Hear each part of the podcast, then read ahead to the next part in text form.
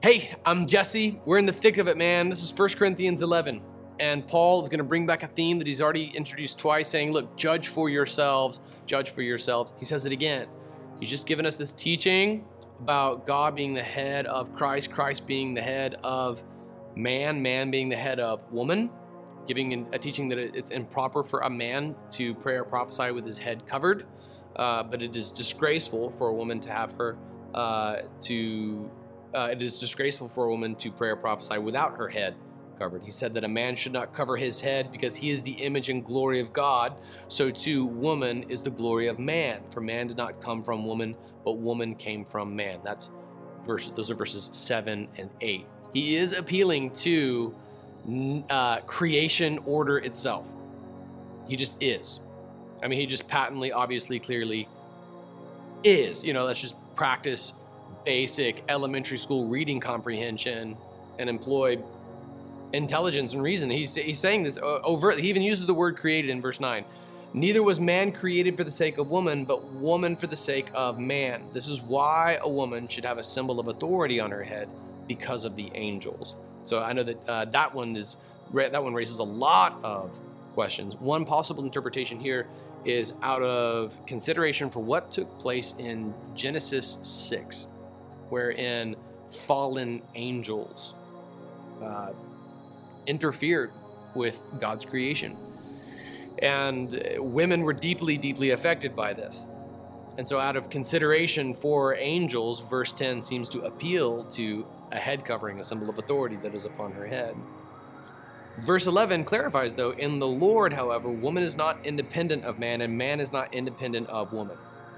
Okay? The ongoing debate within the church world is, is uh, delineated along two really messed up terms. One is egalitarianism, the other is complementarianism.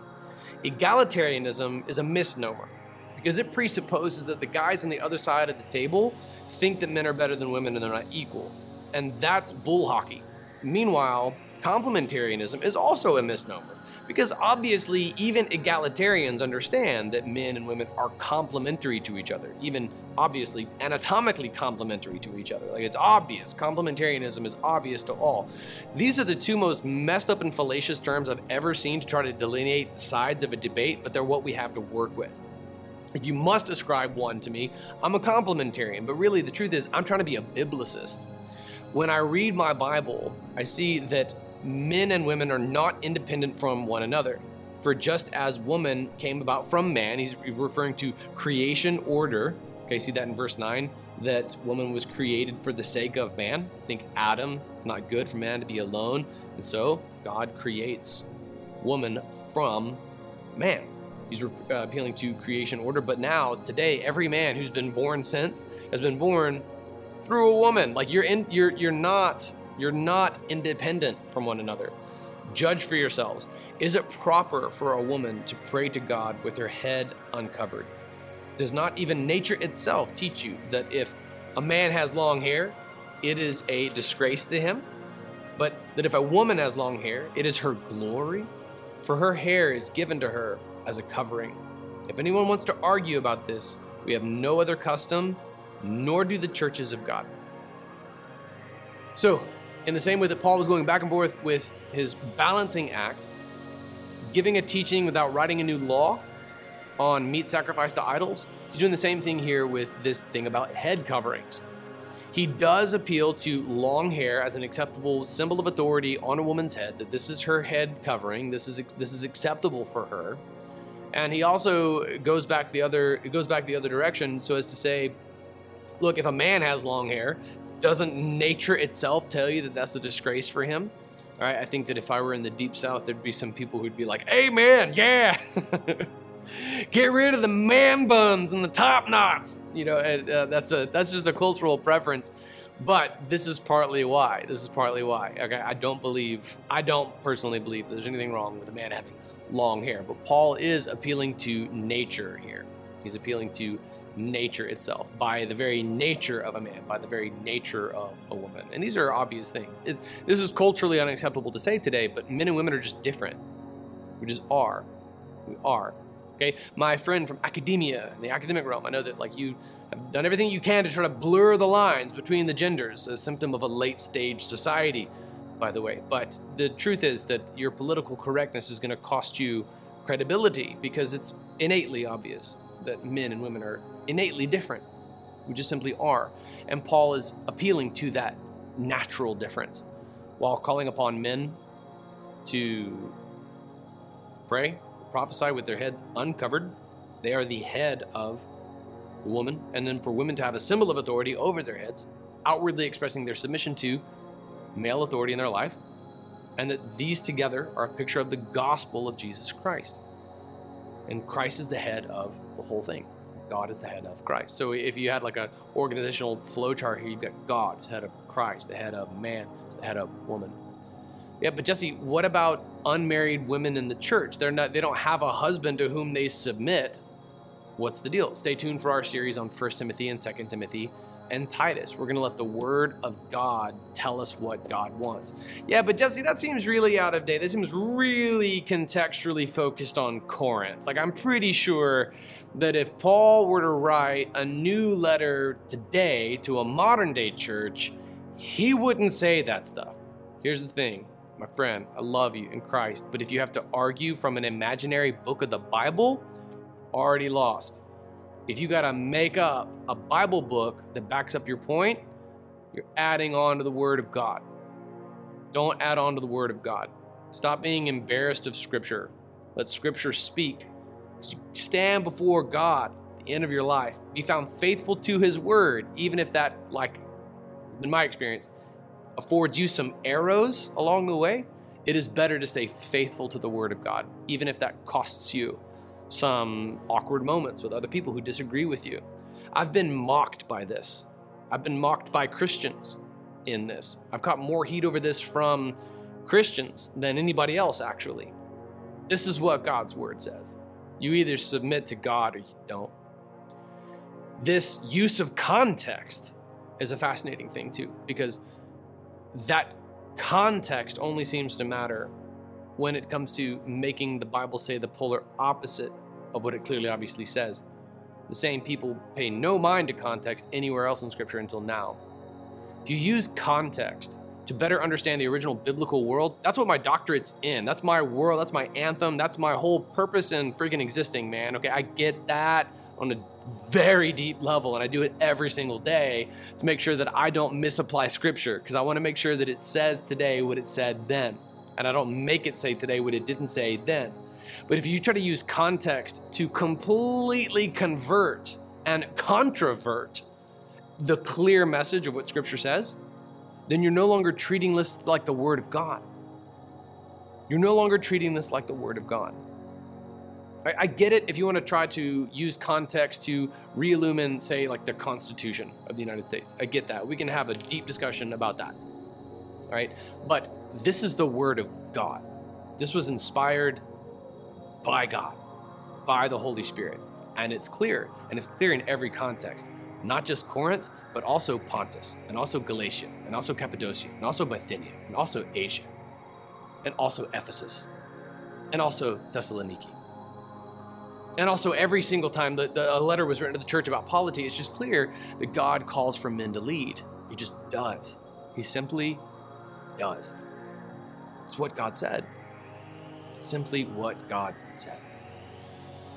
This ought not be a landmine issue, but in the church world, it's kind of like the conflict between Israel and Palestine, in which Israel's okay with Palestinians existing. Palestinians seem, in large part, to want to utterly annihilate Israel from the face of the planet where Israel could move to Antarctica and they would want to nuke the whole continent of Antarctica. Same thing is true within egalitarianism and complementarianism, wherein I, as a complementarian, have served shoulder to shoulder on staff at multiple churches and in the Christian publishing world with people who have a totally different view from me, and I am 100% okay with that because this is not a gospel centered issue in my experience and my view biblically. It's okay. It's a matter of church polity, and if you get it wrong, look, it's not the end of the covenant, all right?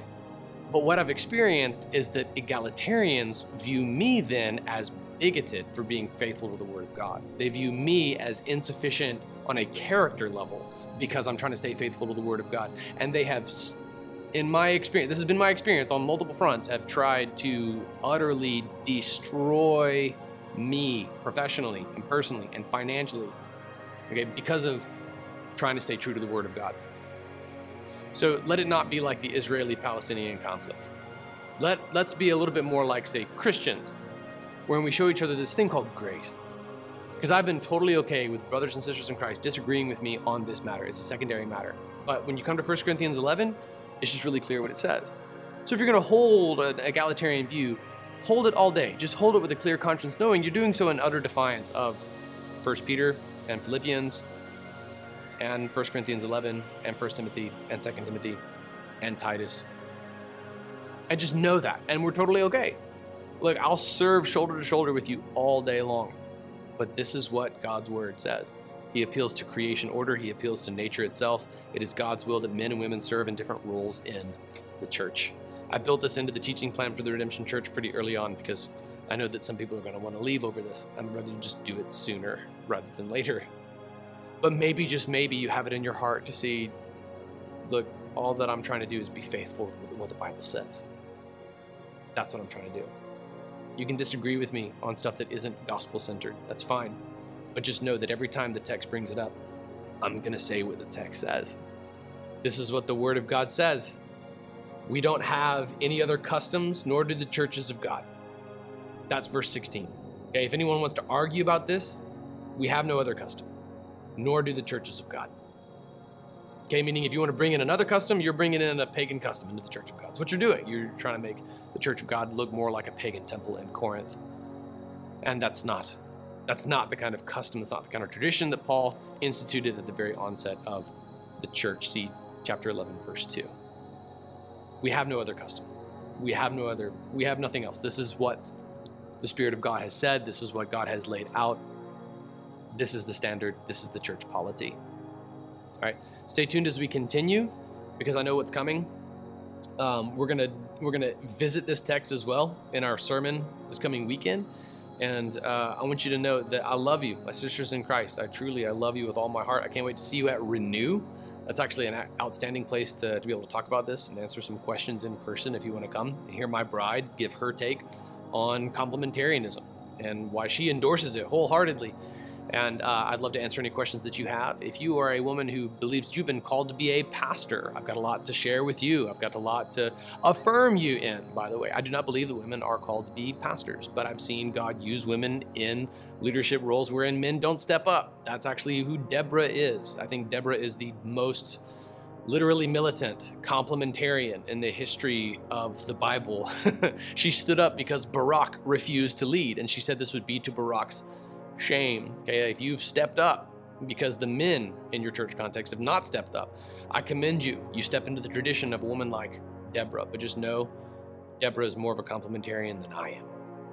Right? Uh, if you served in a role that God has called men to serve in, I absolutely, absolutely believe that God can use you, and God has done that. It usually just means that men aren't stepping up, the men aren't leading. All right. So if you are a man and you've been abdicating a leadership position to which God has called you, just like Deborah said, that would be to Barak's shame. This would be to your shame. You step up, man. You've been called to lead. There's no question about that. The only question is, are you representing Christ in your context? Are you living up to this standard? Are you inheriting the mantle and stepping up to the duties to which you've been appointed by the Lord?